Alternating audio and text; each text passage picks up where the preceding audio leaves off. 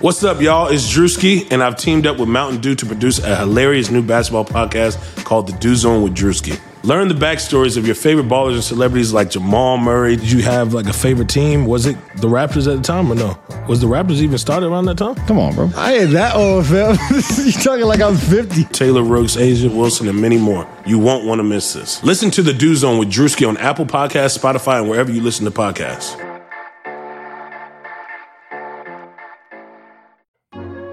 Hi, Blue Wire listeners. I'm Greg Olsen. I'm excited to partner with Blue Wire to bring you TE1, a podcast where I interview the tight ends who have revolutionized the position.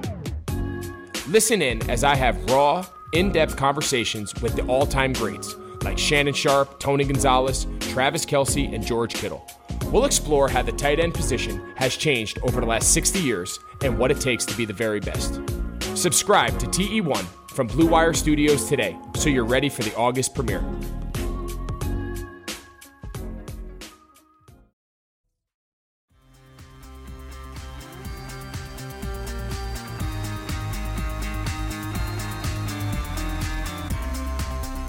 What is up, Hardwood Knocks listeners? I am Dan Favale coming at you with a pre intro intro because this is an unscheduled soliloquy from me. I have Mo Dakhil from Bleacher Report and The Athletic, also formerly of this podcast for our longer time listeners, coming on to talk about our biggest questions slash what are we watching for with each of the NBA's Western Conference teams in the Disney campus.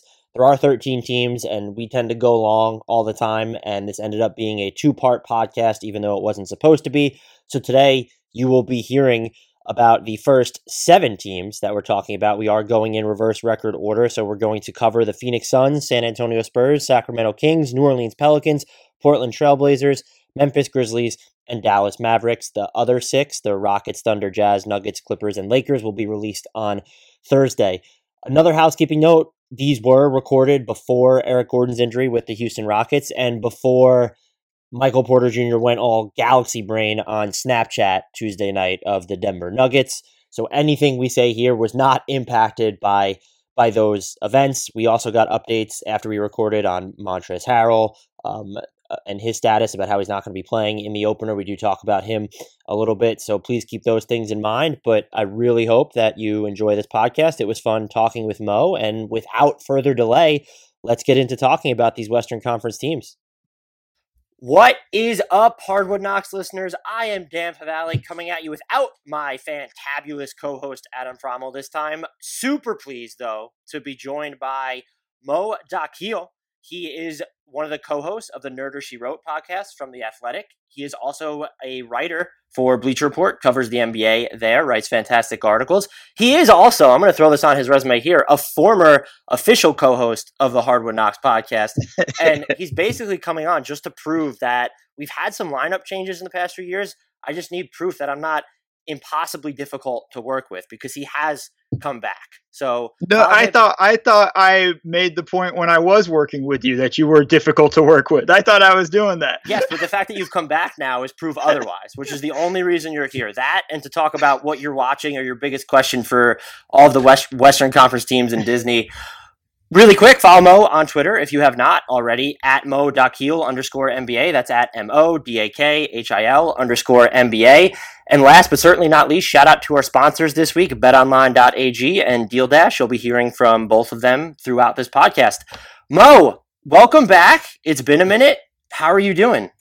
I'm doing well, man, as well as we can on uh, in the situations we're in. Uh, you'll you'll like this, Dan. I just finished a run. Nice. so always, you always make uh, old days of the uh, when I was on with you. We used to make fun of me for my my working out routines.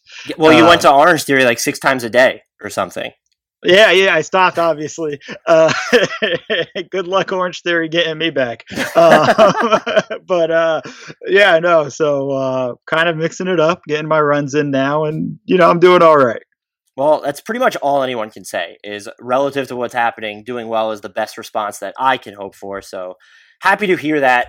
Are you ready to dig into some actual hoops talks? It's been it's been a little refreshing getting back to that part. We're having basketball. The NBA campus seems to be going fairly well. There have been some chicken wing related incidents, but you know, who sure among we'll us hasn't played them that bad? no, I, I, think they're they've done a, a really good job with the NBA. I'm dying to talk hoops. I mean, I've gotten to the point I'm having conversations with myself sometimes.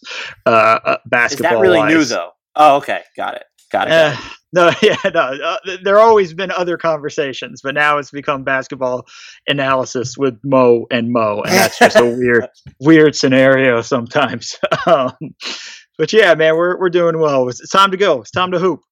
Well, we're going to start. We're going to go in reverse record order again, like I did on the Eastern Conference pod I recorded. And that means we begin with the Phoenix Suns. What is your biggest question for them or thing that you're going to be watching throughout their time in Disney, which, let's face it, is going to be fairly brief? Yeah, right. It's going to be about eight games. Let's just be and no shot against them or anything like that. It's not. They and the Wizard shouldn't be there. Let's just, that's, that's just a fact. That's not an insult. Neither they nor the Wizard should be there. Yeah, it, it is what it is, though. I mean, some of that regional network stuff and, and financial things that come into play with all this stuff. When I look at it with the Suns, though, in terms of what they need, it's this is just more reps of them playing together and playing under Monty Williams, who I think has done a phenomenal job this year in terms of building the culture and setting the culture. That's the first thing you got to do, especially in a scenario like this when it's a team that's been perennial losers you know, for the past what six years? Be math putting might it be a little wrong. kindly. Yeah, it's, a, it's closer to a Yeah, well- decade, I think, at this point, basically. I mean, yeah, you know, since the Nash era ended, and I think this is kind of those things, and I think this is just more of the same. And you know what? Give them credit. Watching them in the scrimmages and stuff, they're competing. They're not there to take the attitude of like we're just here for eight games and we're we're leaving. You know, they're they're coming in to, to play, and I think for them to get stuff out of it, I think it's just more reps under Monty's system. You know, there are seven of the teams that are sitting home that are that are probably wishing they could play. I'm pretty sure the Warriors could care less about playing at this point. But uh, you know, basically Draymond Green's mindset the entire season. no, you, you take your shots, man. I'm not. I'm, I'm gonna stay at that one there. Uh, but the uh, Suns need these kind of reps to touch on it, and I think this has been a. It, it'll be a good thing for them overall, assuming everybody comes out healthy. What I'm really interested to see for them is whether Mikal Bridges can be more of this offensive constant because the, the dude is just a, a monster on defense. He's a fantastic on ball defender. He, he I think his wingspan is infinity. I think that's just an It's- approximation, but it's it's around That's there. a scientific measure. Right. but if he can, and when he entered the starting lineup for good, it was like right before February. He shot about 40% on threes, was scoring a little bit more. Um, his passing on drives is like sneaky good, but can he do this consistently and, and in higher volume? I don't think you need him to be the guy who's going to score off the dribble, but if he is willing to put the ball on the floor, if he's willing to take three pointers and not pass them up, I think that changes a, a huge part of the Suns' immediate outlook because Ayton's made strides this year. Um, Ricky Rubio has brought some defensive flair um, to their backcourt. Devin Booker is is just really good still, and so they have like the base of something kind of special there. And if you hit on Mikal Bridges in the sense that he's not just this defensive specialist, but he's this impact player on a possession to possession basis on offense, that ends up being a, a really huge deal for them. Yeah, no, Bridges. I mean, it's just because we know what he brings defensively. Like you said, he's a fantastic defensive player. If he can be even more than just a three and D guy, that opens the door for this team to be better next year. You know, and it's tough. They're in the West, man. Like this is brutal. It's a brutal conference, and they're going to need him to step up. They, this is again an organization that's not always hit on their lottery picks. You know, and and this is kind of one of those scenarios where you know they need eight in the to get it going. And he's looked pretty good in these scrimmages as well. I, you know, he hit a couple of threes, I think, in their last one. I think, you know, this is the kind of stuff they need these guys. Th- They need more, the, the reps of it is giving them these chances. And then it allows the front office and the coaching staff to evaluate more, you know, and, and, and give them a little bit more. Now, granted, these eight games is going to be a small sample size, but it's important for them to kind of look into seeing like, hey, look, you know, Mikal's he's developing, he's looking better, and things like that. And people shouldn't freak out if he doesn't in these eight games because again, it's a small sample size and it's a weird freaking scenario. Right. And look, they're at a, sort of this weird point because you don't want to end up where they're just not, maybe relative to the West, you could bottom out and try and get another high draft pick in future years, but you've already paid Devin Booker. You invested in Ricky Rubio, and like you're not one of the worst teams in basketball anymore. And this offseason, you don't have any, I guess, mission critical free agents, depending on how you feel about Dario Saric or, or Aron Baynes. But like you're getting to a point where you need to start looking at do we consolidate some talent via trade? You know, what are we looking to do? They could be a cap space team technically if they if they wanted to. Um, Kelly Oubre Jr. is going to be a free agent in 2021, so they need to start making some kind of more, I'll say, urgent decisions with this roster following the the payment of of Devin Booker and Mikal Bridges. Is he a part of that? Is he not a part of that? And right now, I think you want him to be a part of that just because of what he does defensively. But you need you need to hit on him offensively too. Yeah, it's. I mean, it's it's critical. You know, this whole thing because it's just how much longer is you going to be able to keep Devin Booker there, right? Like at a certain point, if this team continues to lose, Devin Booker's too good to just be stuck there. You know, on a on Right. a losing team. At some point, you know, and I'm not saying it's happening now. Suns fans relax. Right, he's under contract for four years. They could ride that out until the final year if they really want Y- to. So Y- yeah, and at some point, you know, if they're if they're continuing to lose and look like they're not going anywhere for the next couple of years, you could see a scenario where Devin Booker demands a trade. You know, and that's something that can happen. So, you know, they need to start showing progress, not just for everybody else, but to show Booker that like, hey, we we got something building here. You want to be here for it. Trust me. this next team, I would argue, has a much bleaker outlook than the Phoenix Suns. The San Antonio Spurs. Ugh. What are you watching or asking about them, and and why is it? Who are they going to draft in the lottery? Because that's where they're headed. I'm watching their young guys because it's you know what do they have now? It's time for them to start.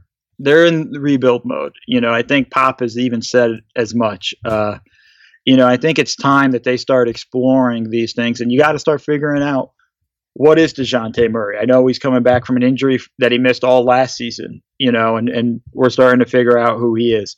Who is Lonnie Walker? You know, what is he to them? You know, all these young guys that they have. Um, Derrick White, you know, all, all these little these pieces.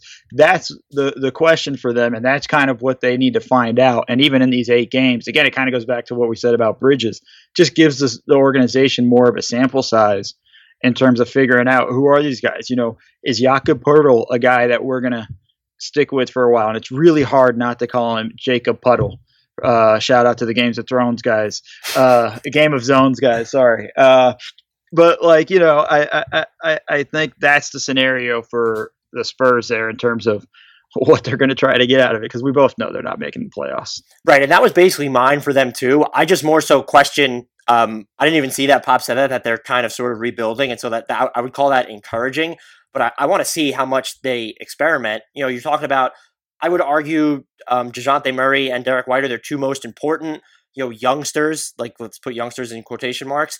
They've played under 200 possessions together this season. Like you know, it's time to roll them out. I want to see. You know, I feel like I don't know enough about Lonnie Walker uh, I feel like he has the confidence level of someone who could be a, a shot creator and maker on offense, but let's see more of him and let's see more of them together. I want to see the, I'm putting kids in quotes, but give me Jacob Puddle, Murray, Derrick White, Keldon Johnson, and Lonnie Walker on the floor together. Go really small at the four there. I don't care. Like, let's see that lineup. Yeah, I mean it's time for them to figure it out. You know, in terms of you know that they're in the situation that they got to assess now. You know, they're they're not a free agent destination. You know, they got to figure out what do we have, who do we want to keep.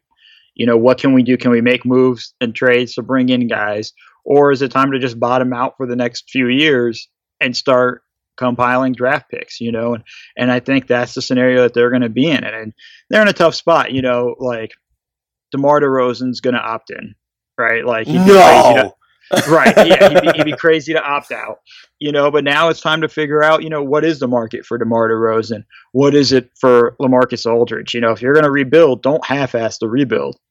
You know, go be bad for a while, and that means also, and this is gonna, this really hurts me. This is going to be a tough one, but it might, you know, Pop might need to ride off to the sunset, and it might be time to start making that transition.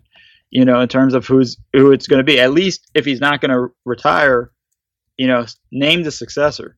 You know, so you can start sort of building it. It's almost like college programs do that, right? They always Mhm. have that coach in waiting um, kind of thing. I think that's something that the the Spurs should kind of consider. Maybe if it's somebody on their staff, or if it's you know time to start looking out. But they they need to start kind of planning their future here, and I think we're gonna we're gonna start to see that happen in with the bubble and moving forward. And I wouldn't be so opposed to Pop not even going to the lengths of naming his successor, but if he's willing to stick around or wants to stick around, like be openly willing to like this is a rebuild now. And they're they're at this point where I won't say it's super convenient, but Rudy Gay, DeMar DeRozan, Marcus Aldridge, and Patty Mills, they're all going into the final years of their contracts. And so you're not tied down to anyone with a warring timeline for too long. I don't know what you could get for those guys if we're talking about trades. I think Patty Mills is probably the easiest to move. But just, you know, even if you're sort of slow playing this a little bit more until 2021, you are reaching that organic crossroads. And at the bare minimum don't steer out of that. Like don't try and double down and restart your your postseason streak next year.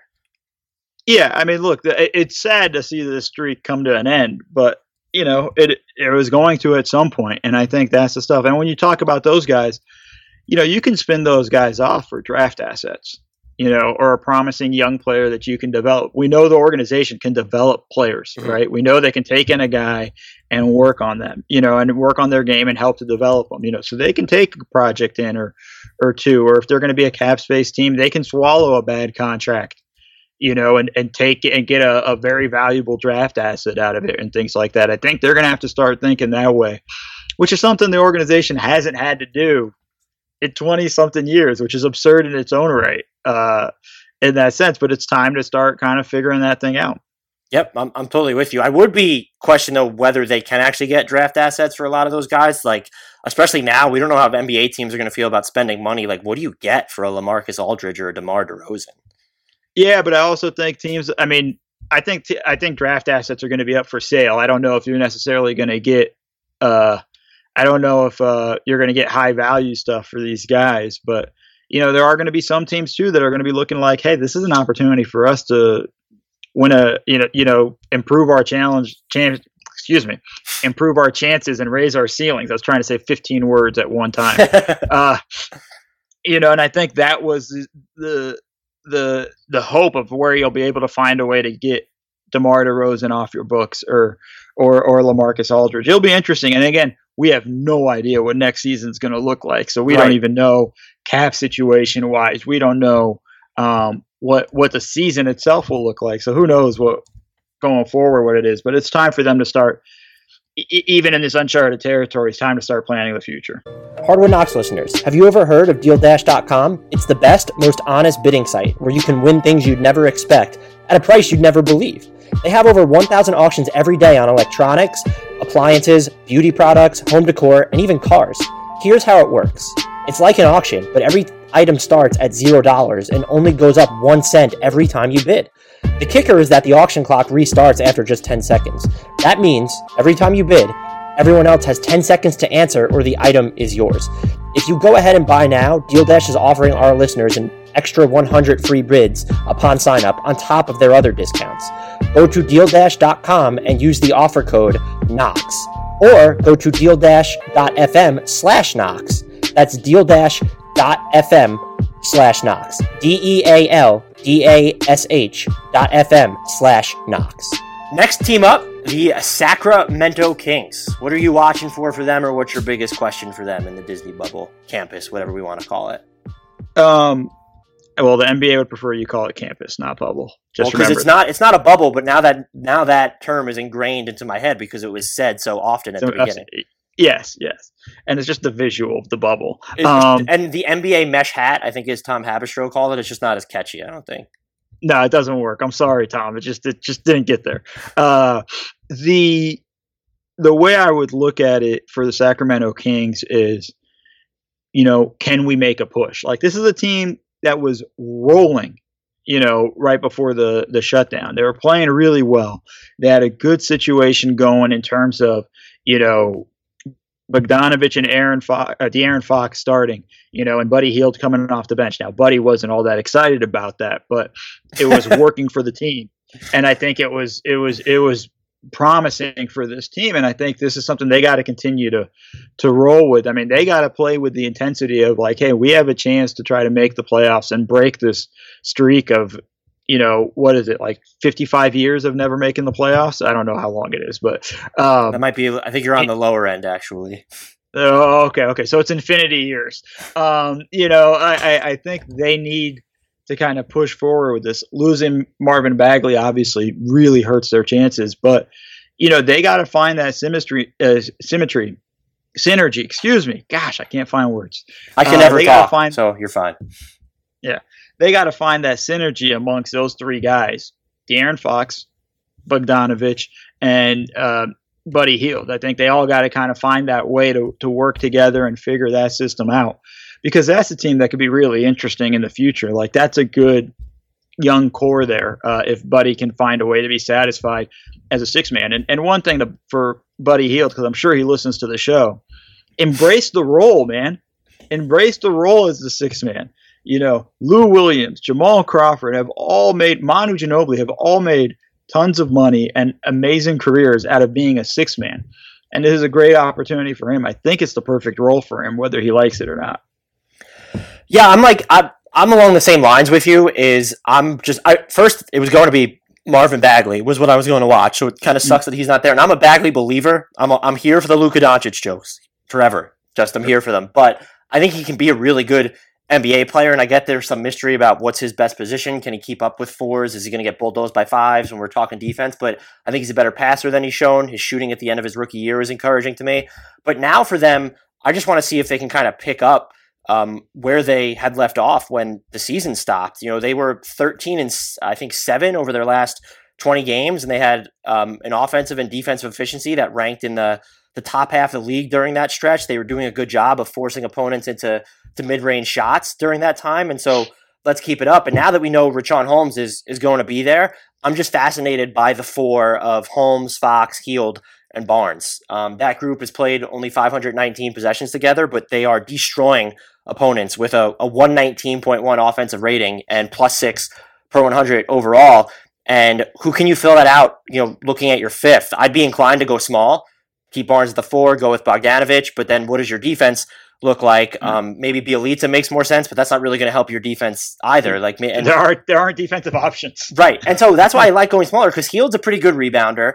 So I, maybe you don't get killed as hard on the glass there, but that's just what I'm looking to see. And this this stuff matters just because you've paid Hield. Fox is extension eligible. You paid Barnes. Now you have to worry about paying Bogdanovich in restricted free agency this year.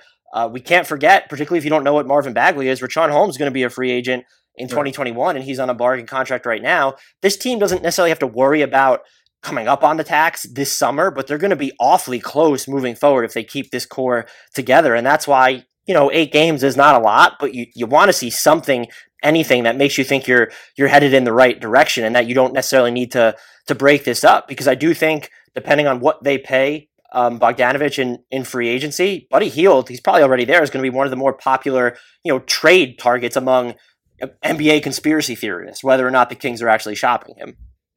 Yeah, no, I mean that's going to be a big thing too. If if he's not going to be happy, then they're going to have to flip him. You know, and, and you're right. Like they'll be able to get something for him. People will want him. You know, in, in that scenario. So they're in that tough. They're in that weird spot too, though. It's like how much do you want to pay for a team that some years is going to make the playoffs and some years not, just depending on the fact that. Here's the thing, and this is the truth about the Western Conference across the board. It's freaking stacked. Like, Next you year, if you left it alone, every single team would think that they're a playoff team. I know that probably will change, but right now, if you look at it, like what's the team that's going to be like, oh, we're, we're punting on the playoffs? Right. I mean, that's the thing. Like Golden State's going to be theoretically healthy. You have uh, the Pelicans are going to be better and hopefully have Zion for the whole year. Blazers, I think, honestly, when they're fully healthy, they're a top five team in the West. You know, I think. It, I no, that's consider not that a hot, spicy. that's not spicy. That's a fact. And I think you know across the board, you have all of these teams that it, it, it's a challenging situation. So now team organizations have to figure out, like, man, I'm going to be near the tax, and for a team that might be a seven seed, you Right. know, like what, like that's a tough scenario. You know, that's that's where Portland is right now. They have one of the highest payrolls, and they're they're in the lottery, or right now they're in the the uh, the bubble trying to get into the play-in game.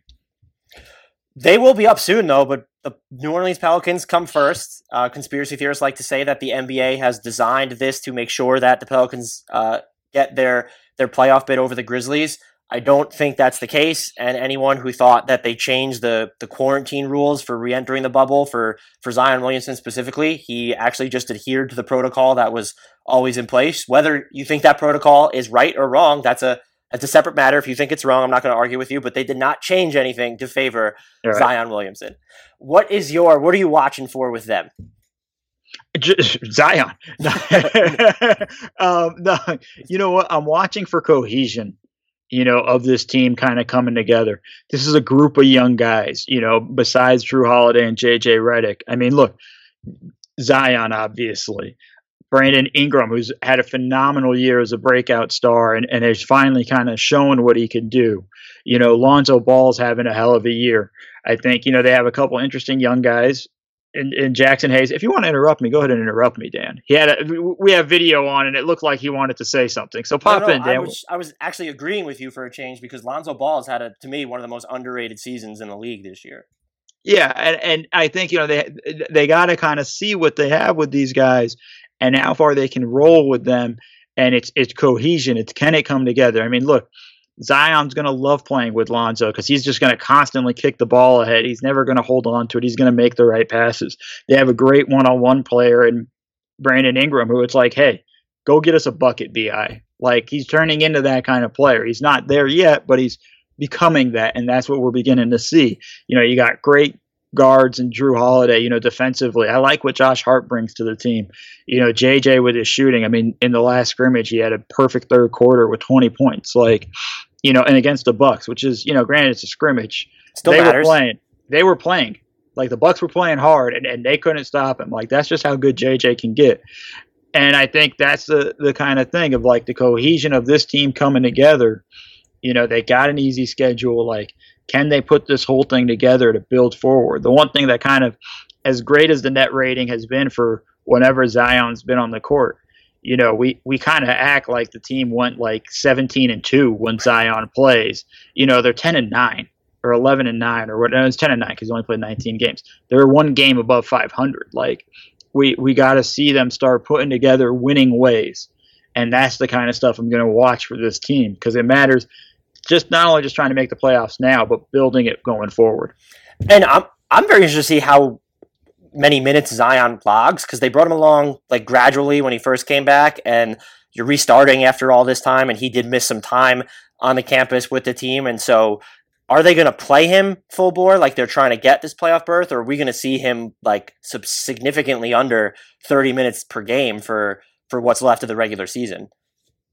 Yeah, I think that's something, you know, I think uh, David Griffin, the GM, said it, you know, kind of like they're going to take it slow. I mean, they're thinking long term with Zion, so they're not going to overextend him here. And I wouldn't be surprised if he doesn't play in their the opening game on Thursday.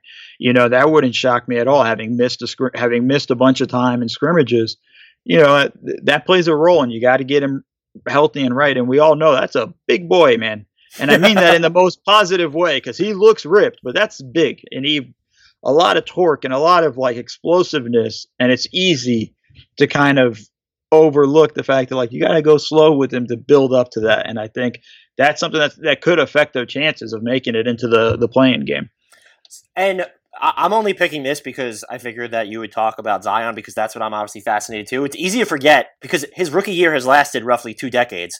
Uh, it's easy to forget that he's played in under 20 games. I'm I'm just looking at Brandon Ingram. He's had such a great year, and I actually think he still might be a little bit undervalued uh, in the national consensus of things. And what I was most impressed, but still am, am curious about is how he plays as part of a larger team dynamic because I think he's always shown the flashes of being able to get to his spots, create his own shots. This year, he's certainly a better finisher, and we've seen that he's improved his um, standstill shooting at the foul line and just from beyond the arc. Um, I am mildly interested to see whether he can add an off the dribble three, but what does he look like long term uh, beside guys where many of them, I won't call them ball dominant, but they're going to need their touches because Zion, we know, makes quick decisions and doesn't necessarily need the ball in his hands, but you want to give him the ball. Otherwise, it doesn't make sense to have him on the court, add in Jrue Holiday and in, add in Lonzo Ball. And that becomes a little bit combustible to me, even though the numbers are so good. And his efficiency, Brandon Ingram's, has dipped when he's playing alongside all those guys at the same time but it's been high enough to the point where it's like, oh, this can actually really work. And I just, I want to see more of it. I want to see if the numbers um, collectively support that. Maybe do we see Brandon Ingram play even better alongside those guys? Um, do they do we see them stagger him a little bit more to where he's running units? I won't say on his own, but where maybe there's only one of those three on the court. And that's just something that I've been so curious about since Zion returned. And we really haven't gotten to see how the Pelicans are going to handle it um, just because the sample size is so small thus far. Yeah, I mean that's a it's a big question mark, but it also gives you know Alvin Gentry a lot of versatility in that sense of like he has different ways to play. You know, is so deep, just so deep. and, and and that goes to to Griff putting together a, a really great roster in his first go around with this team. I mean, first off season, and he started to kill it. Uh, he, I think it comes down to, you know, he's got to find his way to be comfortable playing with those guys and be efficient because that's going to come down to clutch situations, right? Closing games, you're going to want Brandon Ingram on the floor with Jrue Holiday, with Lonzo Ball, with uh, Zion Williamson, and you could pick whoever you want as the fifth person. You can go small with JJ Redick, you can go bigger with Derrick Favors, whatever you want. Like, Mhm. and and and and the variety of guys they can throw out there. But you know, in those moments, it, so that matters for clutch situations. Throughout the course of the game, I think it's we're going to see a lot of them staggering it, and at times when Zion comes off the court, you know, you're going to see Bi come on and and start to kind of all right, now we're going to start running our Brandon Ingram package and start feeding him and letting him go and get get going quite a bit. So I think that's I think we're going to see more of that, and I think we have to because that's just you know they got a big question to answer here coming up. It's you know his contract's coming up. He's going to be up for an extension. I think they're going to max him. I think he's a max player, but you know they it's tough to to do that. You know, and if you don't think he's going to be efficient on his own.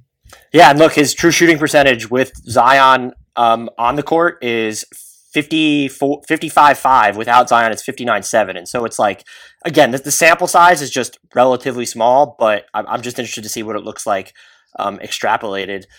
Sports are back, and so are your chances to bet on your favorite teams and events.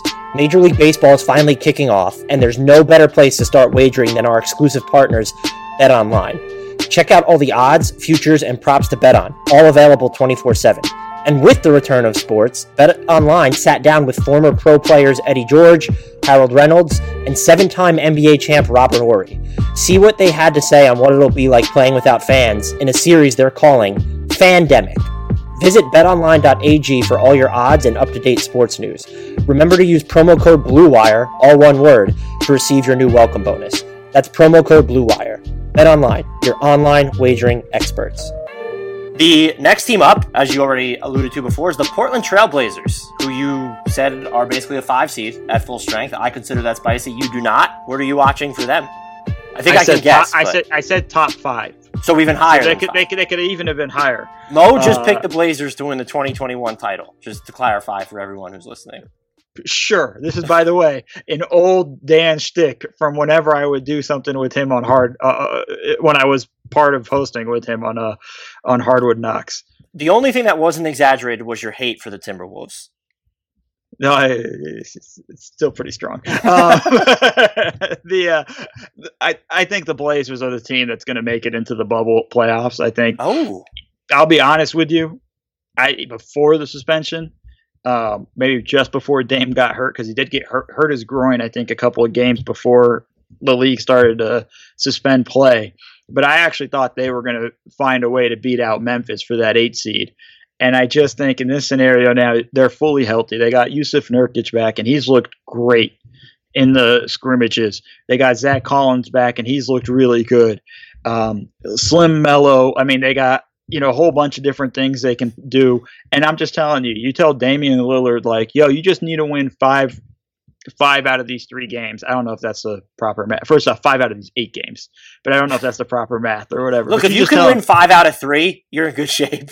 you're in great shape. uh, but I think you, you, you set a target for Dame like that, and he's going to do everything he can. Like I won't be surprised if we see a couple of 50 point games out of Dame in this scenario. I think you know they're they're the team I think most poised to really kind of threaten Memphis for the bubble. And I know they have a tougher schedule. I know how all that shakes out.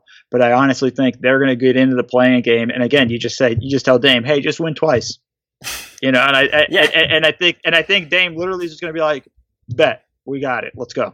I, I am in agreement with you where Damian Lillard, if you have him, you have a chance. That's where I'll land with Damian Lillard. And I don't really have anything to add of what I'm watching. It's the the return of Yusuf Nurkic and then also Zach Collins. Something that still just blows my mind is that they've over the past three seasons they've played 231 possessions together. That's it.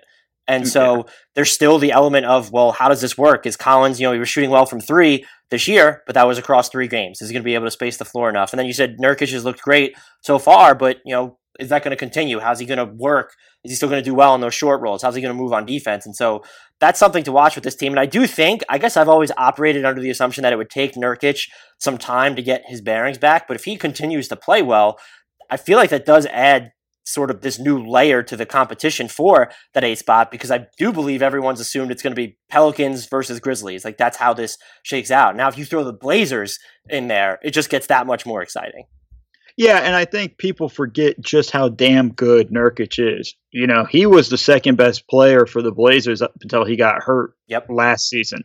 You know, and he's a beast, and he provides so many different things. First off, he's solid defensively. He's a really good passer. He's an excellent screener, plays really well with Dame and CJ.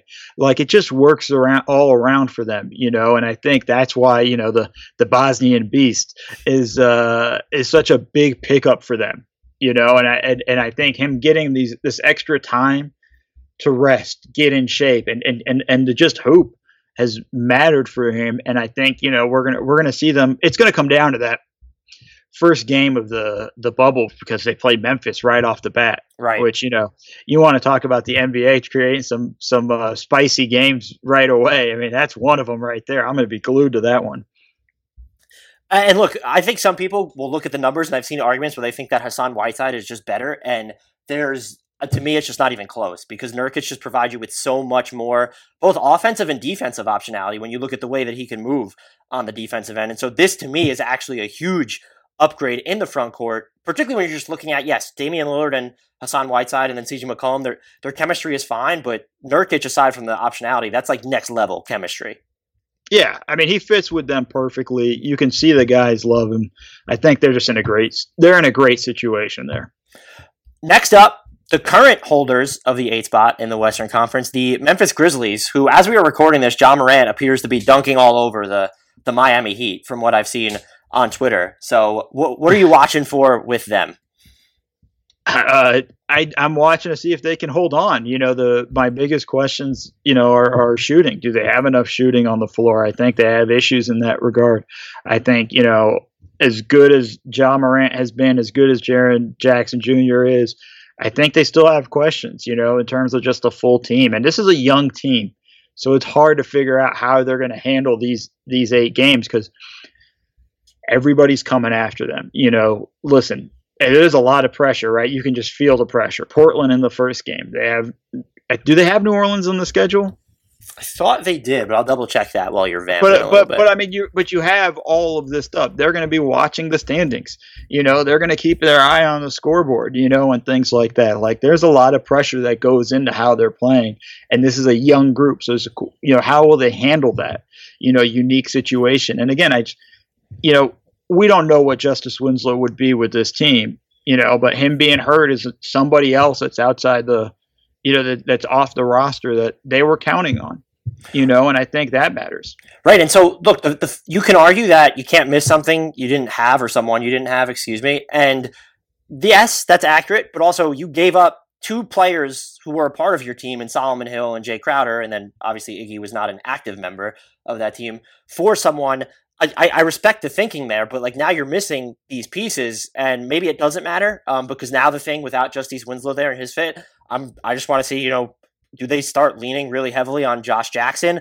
Uh, is Kyle Anderson going to continue to shoot as well on threes as he's been uh, during the uh, during these scrimmages? Uh, those are all things that I'm watching, and it's like life, death, taxes. Do the Grizzlies have enough shooting on the wings? That just right. seems to be like the question with them. And so Winslow was a big part of that because he's shot. It feels like he vacillates every other season. It's oh, good shooting season, terrible shooting season. This year seemed to be a terrible shooting season before his back stuff, but he's been hitting those catch and shoot threes. Ja Morant plays well enough off the ball where it'd be easier for for them to work together than maybe it was with Winslow and Butler because the Heat were staggering them so heavily. But now that he's gone, it's just who is who is stepping up in that role or who are you leaning on more? And Josh Jackson's the one that I'm just fascinated by because he is on sort of this redemption campaign, played so well um, during his time in the G League, had some pretty good moments when he's played for for the Grizzlies at the pro level. And so, does he become like a big member of of this squad, um, or is it do we just see a different version of of Kyle Anderson because they need something different on the wings? And Winslow was supposed to provide that. Now that he's not there, do they even have someone on the roster who comes close to doing that? No. that is my question, though. I mean, I mean, no, I mean, it's going to come down to like you have guys like Dillon Brooks doing things and, and stuff like that. But you know, that was the one thing we saw with Justice Winslow was like he could play make a little bit, and that's how the the Heat were using him, and we were beginning to see him kind of find his rhythm in that flow. And when people say like, "Hey, you know, you can't miss what you didn't have," you know, they were planning on having him. They were planning on it. They were game planning. Like this was part of it. You know, when Taylor Jenkins was putting his rotations together, he was slotting certain amount of minutes for Winslow. So you know, it's just one of those tough situations. And a guy gets hurt, and now you got to readjust. And now it's questions of do you have enough? And I just think you know. As great as they've been, I think youth is going to get the best of them here, especially with the veteran uh, Portland Trailblazers behind them. Right, and like you said, they open up against Portland, then they play San Antonio, then they play New Orleans, then it's Utah, then it's OKC, then Toronto, then Boston, then Milwaukee. There is not a gimme game on that, and I think you can argue, maybe with the exception of the Spurs, that a lot of those teams are probably better than their records suggest. And I mean, Portland and New Orleans would be the two the, the two picks right there. Oh, the other question would be: Is Brandon Clarke going to continue to make more floaters than he takes? That might be the other question. Is that a, a, five and three sort of thing? Yeah. Can, can Brandon Clarke continue to shoot five of three from floater range every single game? Yeah. No, I mean he's he's worked on it, man. You who knows, man? He's got a nice little game. So, um, you know, he's he's had a really good rookie year. So we can't. I mean, shoot, he's going to make the whole rookie team. So you just got to move forward with that. Dallas Mavericks are ne- next up, currently in the seventh spot. What are you watching for or asking about them? I'm very excited to watch Luka Doncic and Kristaps Porzingis in their first playoffs. You know, Luka's a gamer. I love Luka. You know, like I'm a big time fan of his, but I want to watch how he reacts when teams are able to sit there and game plan for his ass. You know, for for a seven game series, like it's different playoffs to the regular season. You know, we coaching staffs or whatever when it's like, hey, we get to sit down and dissect the team now. It's a whole different scenario, and you know, there's a lot of interesting stuff in terms of they've had the historically high offensive rating, but you know, against the top teams they struggle. And I think that's a situation when the defense ramps up, and it, I think a lot of it's going to depend on, you know, besides those two guys, you know, can Seth Curry continue to hit shots? Can um, Timothy Hardaway Jr. continue to knock down shots. Yo, you full think, named him. You got to. You, got to. Uh, you know, you, you got to figure the whole thing out there. And I think those are guys that matter. You know, losing Dwight Powell hurt. Jalen Brunson, who I was a big fan of, uh, is a shout out Jalen Brunson. Shout out to my guy, Jalen Brunson. You know, who who did a lot of things on the court. I think they have a nice flow with JJ Barea. He comes in and kind of changes things up. They're a really interesting team in that sense. But I'm just I just want to see how Luka and finally Porzingis, who's been in the league for like five six years at this point, we get to see how he handles the playoffs. And I think this is going to be an interesting thing. And Porzingis has been fun. Sorry, this is a long winded answer, but Porzingis, you know, kind of started out slow. But has found found his flow and his rhythm up until the suspension, you know, and they were doing well even when Luka would go to the bench, you know, and Porzingis would would start to roam and start to hit some shots. So it'll be fun to watch them. I'm convinced that you could give Rick Carlisle one starter and then any four other bench players in the league, and that lineup is going to end up being a net plus. Like the Mavericks bench heavy units just always seem to bulldoze opponents. I mean, they, hell, dude. First off, I, I, I forgot to even mention they got a great coach in Rick Carlisle, who's always underrated. Nobody really talks about him just because he always looks like Jim Carrey. It's the only reason why he gets mentioned.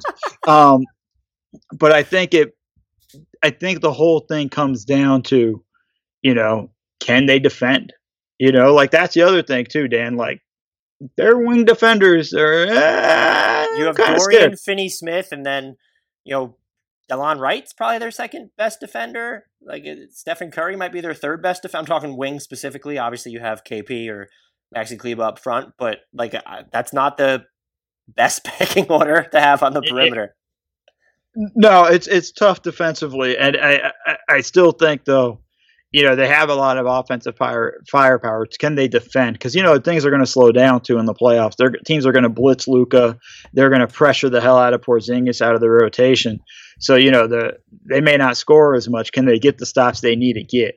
And that's that's really when it comes down to it for the Dallas Mavs. And that's kind of my question for them is how far away from they are, are how far away are they from contention or to reframe it, what do they need to place alongside Luka to get there? Because I think you can go two different ways. We just talked about kind of the shaky perimeter defense personnel, but you're talking about the pressure that defenses can put on Luka when they game plan for him. Maybe that's similar to what he's seen in crunch time this year, where the Mavericks have been terrible. They're 14 and 21. Um, their offense is 29th during those stretches, which is, look, small sample, yes, but you go from having one of the best offenses in NBA history overall to them being 29th in crunch time. Just weird. And then Luka specifically, 41.9 true shooting uh, in crunch time, 17.1% from three. And can you create any more offensive variance to where he doesn't need to lean on his step back as much in those moments? And then maybe this is a question about Kristaps Porzingis: is can he generate his own shots, or can Tim Hardaway Jr. do that a little bit? In crunch time. And I don't, I wouldn't pick KP to be that guy. That would just be me specifically. And then I don't think you're going to expect THJ to be that guy either. And I think that then has to inform how you flesh out this team moving forward. Yeah, I mean, they definitely need the second ball handler creator. I mean, that's why that there was, you know, early in the off last off season, you know, there was talk of them trying to make a run at Kemba Walker, right? Like having another guy that can take pressure off uh, Luka, and that was something you know. I mean, hell, Dan, this goes back to the old thing where I was like, the Bucks should look at maybe getting Chris Paul on the team. You remember that? Like, a, hey, that, we were so far out in front of that. Then Chris, then the rumor came out that Chris Paul preferred to be dealt to Milwaukee. Just an FYI. Yeah, no, I know things. That's all. You know, I know you miss me, Dan, but like I know things. I just have a, a sixth sense for these things.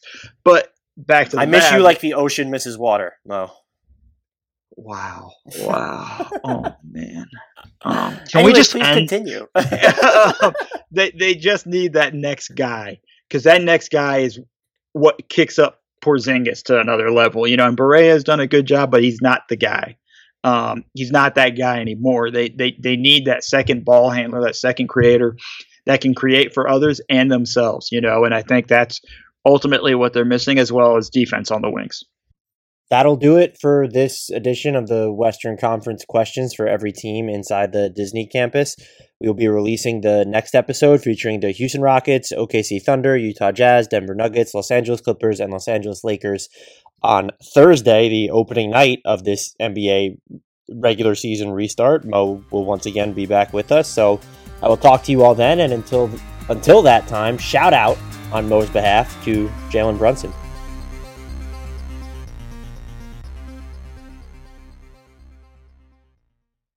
Sugar Ray Leonard, Roberto Duran, Marvelous Marvin Hagler, and Thomas Hearns. Legends, whose four way rivalry defined one of the greatest eras in boxing history. Relive their decade of dominance in the new Showtime sports documentary, The Kings, a four part series premiering Sunday, June 6th, only on Showtime.